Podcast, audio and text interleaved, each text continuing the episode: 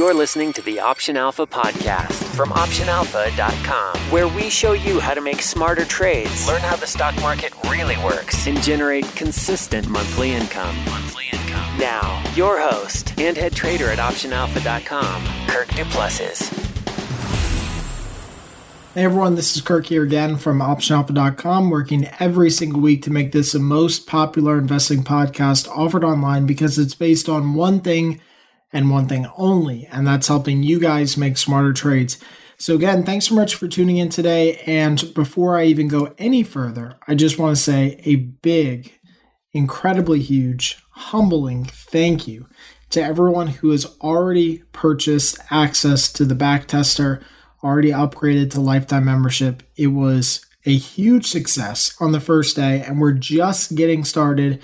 I think the feedback that we've gotten is insane. So over the weekend, we got a ton of feedback from people who've been just using stuff, people getting new and familiar with it, already starting to see some success and some tweaks to what they're doing. I mean, stuff that we've already known has, been in the works, and people have really enjoyed it on the elite side that have had access to it now for a couple weeks. But I'm seriously blown away by the feedback that people have given. So if you haven't already checked it out, go ahead and go over to optionalpha.com/toolbox. Or if you want to learn more about the whole story behind the backtester and what it's all entails, just listen to show number 95, which is the one right before this. So in today's show, we're going to get into learning a little bit more about higher implied volatility and really, does it generate higher credits, really is the question here. And I think that this one's interesting for a couple of reasons, because we looked at two really different variables here at the same time. And I think ultimately it shows how we've progressed over the last year or so in how we're trading. And what we've been doing is we've been doing a lot more active trading even during low volatility. We started making this switch, I don't know, maybe a little over a year ago or so, once we started seeing some of this data come back in. And this is really kind of the case study that, talks more about why that is or what the, rationale behind that is, especially with the way that we trade right now and whether it's going to change or evolve in the future as we continue to look and do more research. I know that for me, the Profit Matrix report, which comes out about a week and a half or so, is been really, really insightful and definitely leads me to start looking at new strategies and new techniques of doing things that we haven't before, potentially doing some weekly stuff, which I think is going to be really cool and fun. So we're all just doing more testing here, and obviously it's going to be really cool stuff that you guys will have access to when you get inside the membership. So the first thing is we went ahead and did two different tests in DIA. DIA is a major Dow component, very, very easy, liquid to trade security.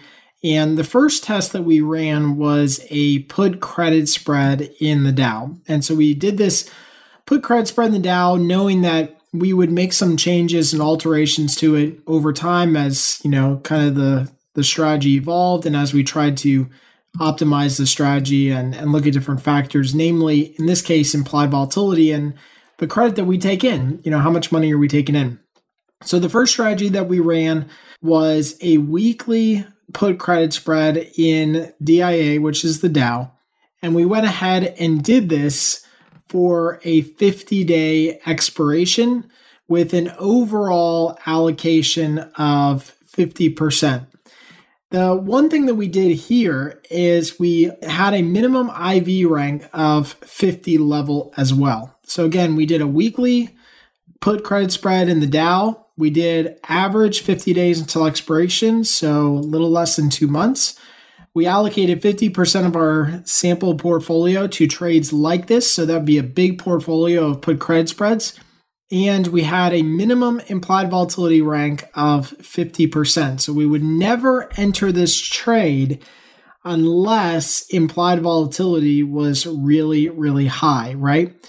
We had a 50% profit target exit, which is typically what we have for credit spreads, and we had no stop loss level.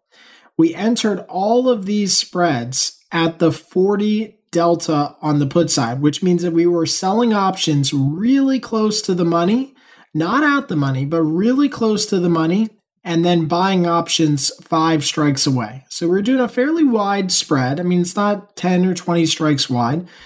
but we were doing it about 5 strikes wide, selling options just out of the money, but still fairly close. So you can almost think about it as a, you know, pseudo synthetic short put if you want to, but it's really this like kind of very, very bullish and aggressive spread in the Dow, right? So again, the first trade that we did, our first test that we ran was at 50 IV rank with 50% allocation. It ended up that strategy ended up losing over the entire period 71%. So you had a pretty big drawdown trading this. Now, I think the toughest part about this and what was challenging about this is that your loss really came in the front side of this return, right? So we started testing in 2007. That was right before the market crash. This strategy was basically in the, you know, in the crosshairs of a market crash and ended up really having a major drawdown early in the cycle. And look, this is what we talked about before. I think we talked about it in show number 94 with Apple and the call debit spreads. I mean, the sequence of returns that you get is so, so critical to your ultimate success. And in this case, an early massive drawdown, it just couldn't recover from. So the other part to this that's really interesting when you look at, you know, the two strategies that we ran here in this example is that when you had minimum implied volatility at 50%, after that point at which we made a lot of trades early in the cycle, you really didn't make that many trades for the rest of the cycle. And in total, you only made 97 entries. So you were kind of pigeonholed a little bit because you were trading weekly and you had this minimum IV threshold criteria that the strategy just didn't work, you know, from that time period. And so it's really, really difficult to, you know, to get that to work not only with the sequence of returns early, but also with this minimum IV level being so high. What is interesting though, is when you look at the average premium that you received during this time period. So the average premium that you collected was about $150 for each of these credit spreads that you took on, which is a pretty decent spread for a $5 wide, you know, situation or $5 wide trade. So we collected a pretty decent premium on here. And with regard to like returns, the average return for our trades was 13.99% per spread. So a really good return on the number of trades that we had. It's just those early ones really kind of like broke it and we couldn't recover at 13% per trade after a while, right? So again, this, I keep like talking about it so much and have talked about it on Facebook Lives a bunch of times now, but the sequence of returns that you get is so critical to your success. So that was all during high implied volatility, right? So IV over 50 rank level, that's when all these trades were made.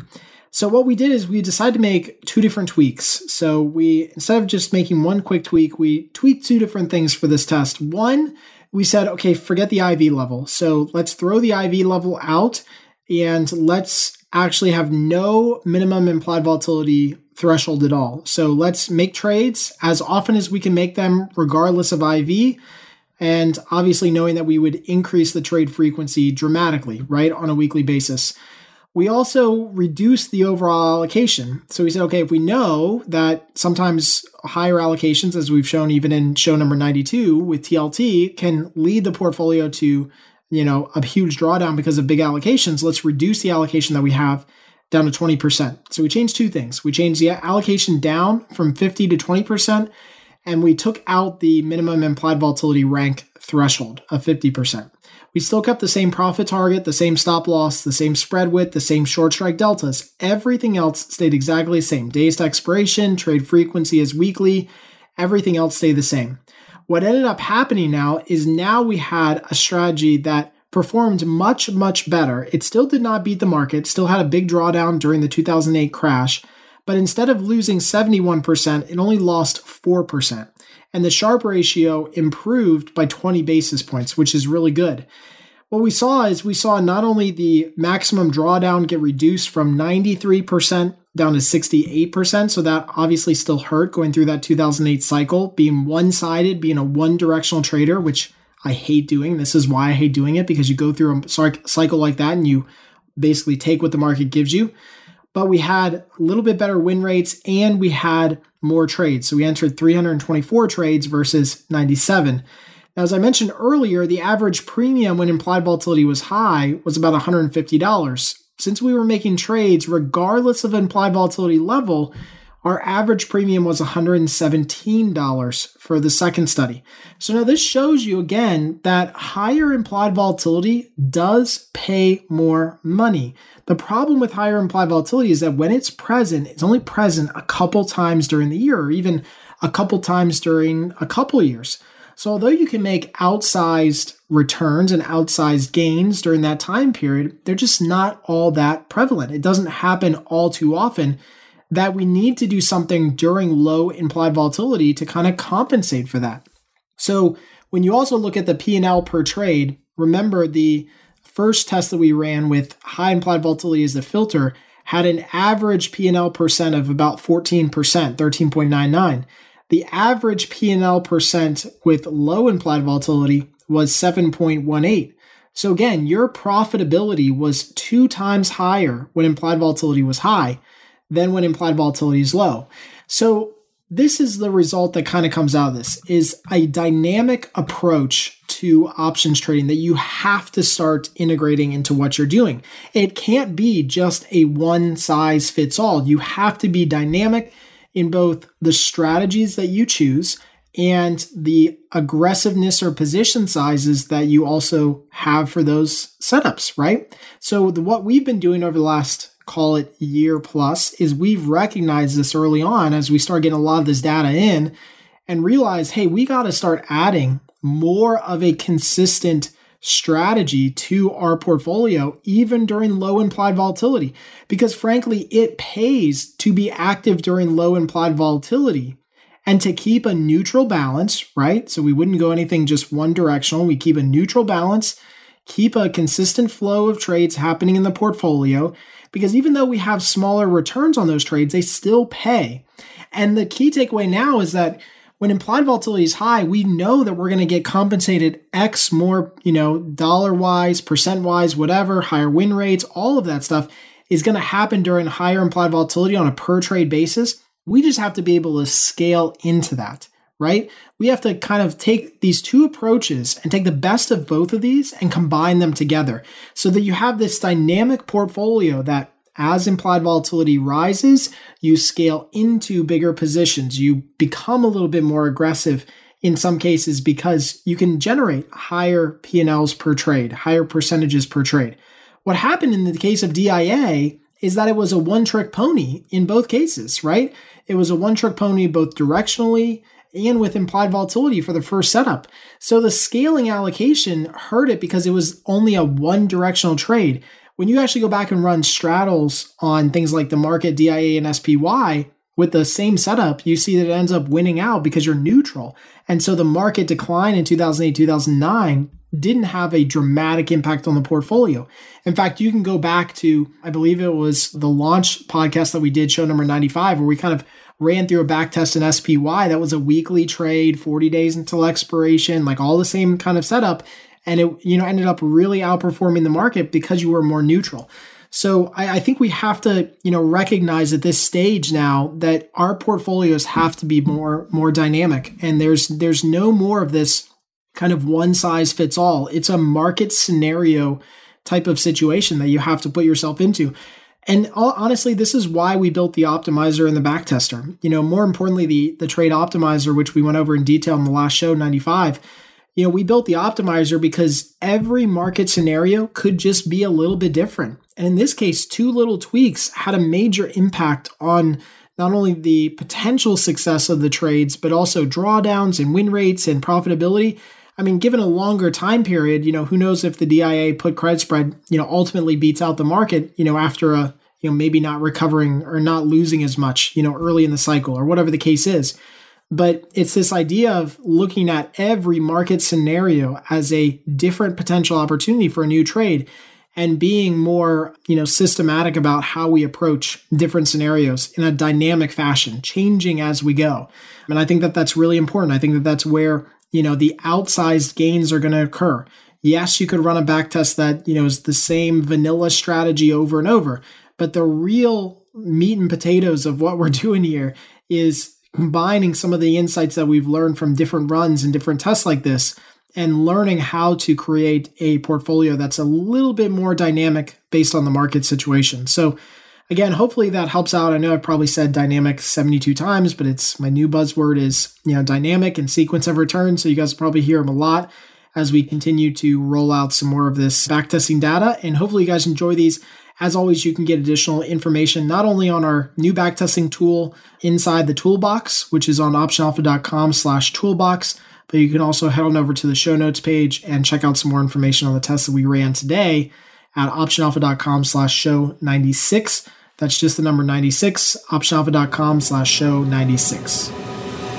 And now our favorite part of the show, Trader Q&A, where we ask a question from one of our current members about options trading. Got a question you'd like to ask Kirk to answer live on the air? Just head on over to optionalpha.com/ask and hit the record button to leave a message. That's optionalpha.com/ask.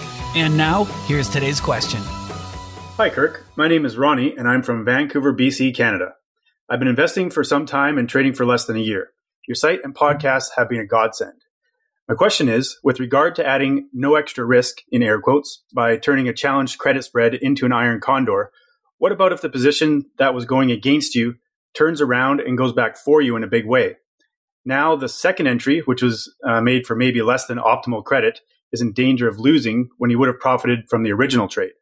I'm wondering if you systematically go a certain distance out of the money to ensure you would rarely get stung. Looking forward to your wise words. Thank you very much. All right. Hey, Ronnie, thank you so much for submitting the question, and really appreciate you taking the time to do that. So the real question is here is, you know, does converting an iron condor make sense, right? That's really the question. And I think the answer to this question in its most simple terms is that you have to stop the bleeding first.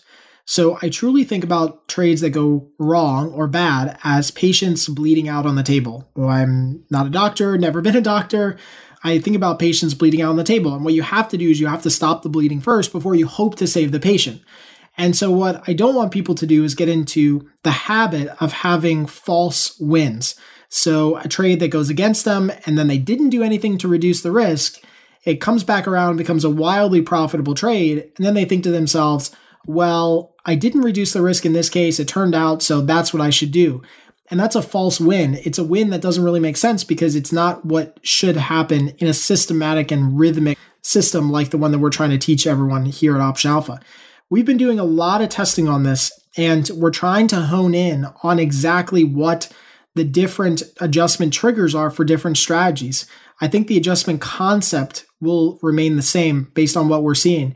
But I think the triggers, like we're learning with a lot of the backtesting that we're doing, is going to be more dynamic. You know, this adjustment trigger might work better for this strategy, or that adjustment trigger might work better for that strategy.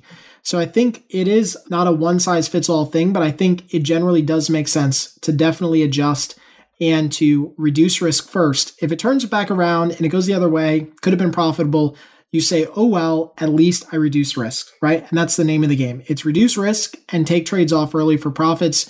That ultimately is going to turn the zero odds or the zero-sum game in our favor. And I think that's what you want to do. Another show that you want to check out if you want to learn more about adjustment triggers is show number 72. So if you're on your phone right now or listening on the website, you can just go back to show number 72. We talked all about the different adjustment triggers that we use for different trades. That was a really popular show back last year. And so you can definitely check that out on your phone. As always, if you guys would like to get your questions answered here on the podcast like Ronnie did, or live on Facebook and Periscope as I've been doing every day, head on over to optionalpha.com/ask, click the big red button in the middle of the screen, and leave me a private voicemail. Remember, there is no software to download and install. It takes literally 30 seconds. So if you have a question in your head, go over there, hit the big red button, send me a voicemail, and then I'll be able to add it to the queue so that we can answer these live on the podcast and on Facebook and Periscope. So before we get into the closing bell segment, just want to let you guys know, again, we are right in the middle of our launch of our options backtesting tool. You can learn all about it by going to optionalpha.com/toolbox. There's a bunch of demos over there, some video tutorials. Tons and tons of people have already added testimonials. They're all over Facebook and Twitter, etc. I'm sure you'll be hearing from me via email, but like I said before in show number 95, I think that I've earned the right for a big ask, not a take, Not a requirement. You don't have to do it, but I think that it's well worth the investment that you'll put into it. And there is an insane amount of value behind that, much more so than the small nominal amount that you'll get into it. So if you guys want to learn more about it, again, head on over to optionalpha.com/toolbox. Now, the closing bell. Find out which stocks we're looking at right now, trades we're making, and hear our game plan moving forward.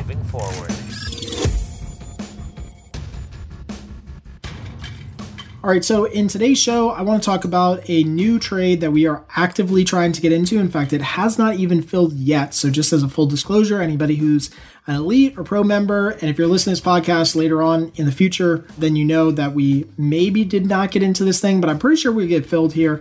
We're looking at a trade in XOP. So XOP is an oil and gas ETF. We already have a position on for the current expiration month, and we wanted to get another position on here before it becomes too early in the cycle or too late in the cycle to get it in. So we're going to go ahead and add another iron butterfly to the mix. It's got decent implied volatility at 33 IV rank, so it's not insanely low, but not insanely high either. And so what we want to do is we want to add a nice balanced iron butterfly. Now, here's the only thing that we're doing just a little bit different with this trade. We're selling the at-the-money strikes at 35, which is about where the stock is trading right now. So at-the-money strikes at 35, sell the call, sell the put. On the put side, we're going all the way down to the 30 strike to buy our protection. So we're buying our long ends at 30 on the put side, which is worth about $10 a piece. On the call side, because there's a little bit of skew and the calls are not as valuable as the puts right now since FX or XOP is falling, the calls, you only have to go $4 out to buy the same type of protection, meaning it only costs 10 bucks once you're $4 out. We could go $5 out to the 30 or to the 40 strikes, but we'd only be saving ourselves $2 to go the extra dollar out. So if you think about it this way, we're saving $2, but we're taking on an additional $100 of risk to save ourselves $2. The difference between buying the calls at 39 or buying them at 40. And so at some point, it just doesn't make sense to go too far out. So we're going to do this a little bit skewed. It's going to have a little bit of bullish skew to it, so a little bit less risk on the top side, only because the calls are just not worth a lot of money. Now, in this case, we can still take in a pretty decent credit of about $2, and that moves our break-even points out to the point at which it looks like it's about a 65, 66% chance of success trade. So pretty good trade for the month of expiration, and definitely something that we want to get into. Probably our last position will give our current position some balance, which was entered into a little bit higher up. Our current iron butterfly in XOP was entered at the 36th level. So this is just, again, sliding our strikes down a little bit to reflect the new price. And ultimately, I think it's going to work out pretty well. So we'll continue to monitor these. I take them off at 25% profit targets, as we always do. And hopefully they work out by expiration month. Thanks for listening to the Option Alpha podcast. If you liked what you heard, please drop by iTunes and leave a rating or comment. Plus, you can get everything. Free email updates for future shows, transcripts, video tutorials, case studies, and more. Just visit our website at optionalpha.com. All right, so I truly hope you guys enjoyed today's show. Got at least one thing out of it that you can apply right now to make you a smarter, more profitable trader and investor. As always, you can get additional resources, links mentioned in the show, and some related video training from today's show by going to optionalpha.com/show96. That's just the number 96, optionalpha.com/show96. If you're interested in learning more about our options backtesting software and trade optimization software, now called the Toolbox, you can head on over to optionalpha.com/toolbox. Until next time, happy trading.